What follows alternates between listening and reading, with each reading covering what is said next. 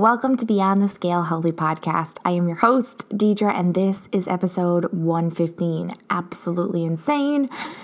So happy to have some listeners still out there, to have gotten me through a little slow period. I am so, so happy to be back to coaching full time and doing this full time again after a long break of taking some time off uh, with my kids before. My youngest goes went to school and started school. It's been such a change.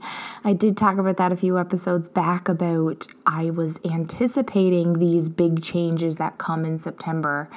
Um, and kind of preparing myself for them, but that only lowered the the waves of it it didn't eliminate them. There's still waves, there's still challenges that are constantly going to keep coming up. And it's not about ever eliminating them and ever having perfect circumstances because that's not real life. But I think it's really important to maintain a healthy lifestyle and eat good and exercise because life is hard. life has challenges. And if we don't know how to cope with them in a healthy way, if we're not constantly challenging ourselves with pushing ourselves to do hard things, then when hard things are forced at us, we don't know how to handle them. We eat more, we get more overwhelmed, and it, it really like stalls you, it halts you this adjustment with her going to kindergarten has been pretty good so far, but we had a hard day today. We had a hard drop off, some a lot of tears. Um, and I was reminded that there's still hard parts.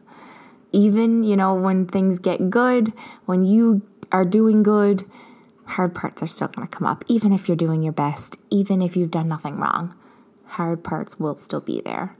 But a break will also still be there. I think that's important and uh, really forgotten when we're trying to lose weight or become healthier.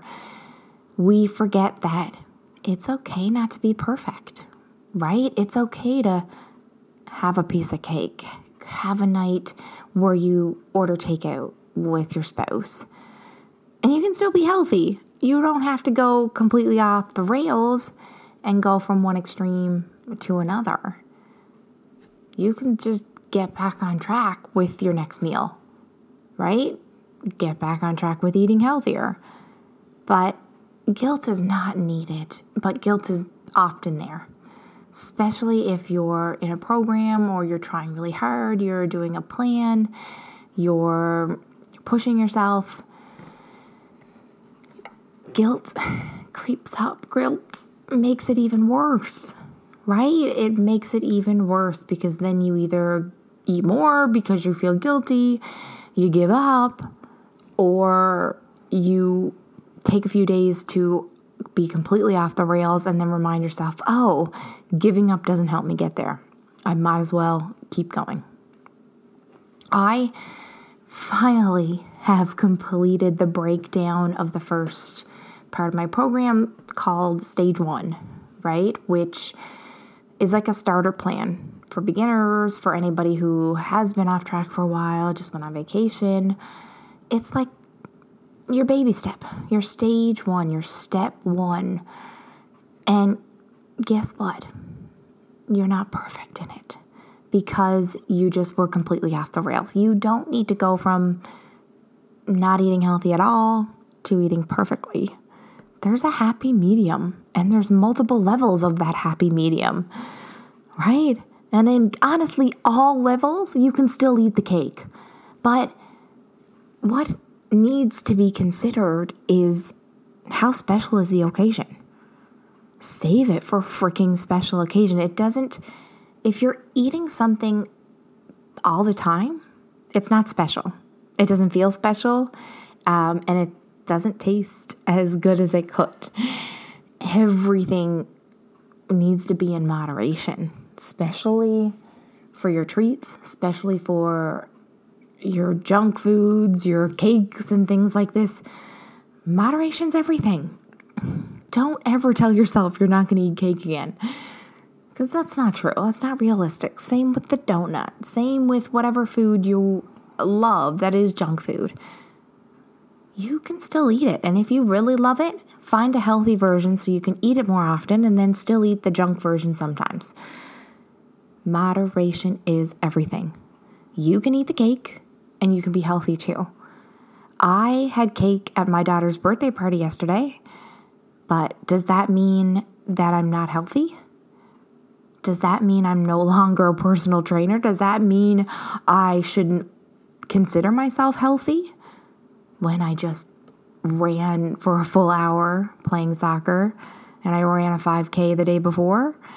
Like, healthy is not a number, healthy is not perfection. And healthy looks different on every single one of us. But you can eat the cake. You can go out for meals sometimes, and you can still be healthy. It's most of the time that you should be eating healthy because most of the time you need to eat healthy to feel good. It's the only way to feel good. It's the only way to take care of yourself so that you don't feel a struggle or a limitation from your weight and your endurance and your how healthy and fit you are. Be fit and be healthy because that is the only way we're able to do our best. Be our best for our kids, our spouse, and ourselves, employees, whatever. The only way to be the best version of yourself is to take care of yourself, to fit some freaking time in for yourself, to work out and exercise, not perfectly, not every day, but when you can, make time for it. Make it a priority. Make it a stress relief overeating. But again, you can still eat. You can still have junk sometimes. Moderation is everything. Like for when, for your level, I, I guess with cake, I guess I'll continue with that analogy.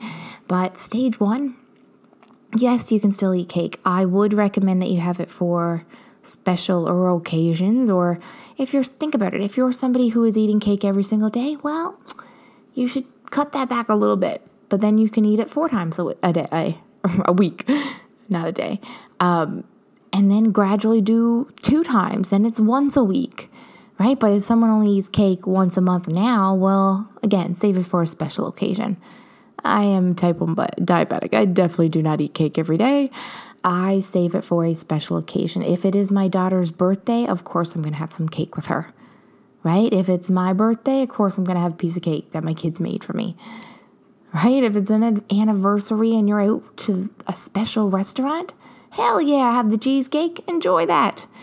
Have every bite.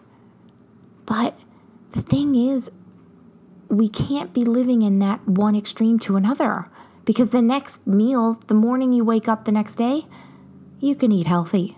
And that one piece of cake will not matter. Even if you're in my stage two, where you're trying to lose weight, you're really pushing yourself to get your results. If it was your birthday, you could still eat a piece of cake. You would just be stricter with all of your other meals leading up to it and after it. But you'd still eat cake even at the most intense stage possible. So, of course, you can eat cake at all the other stages too right? If you're maintaining your weight, same thing. Special occasions, you're to still eat that cake and not feel guilty about it.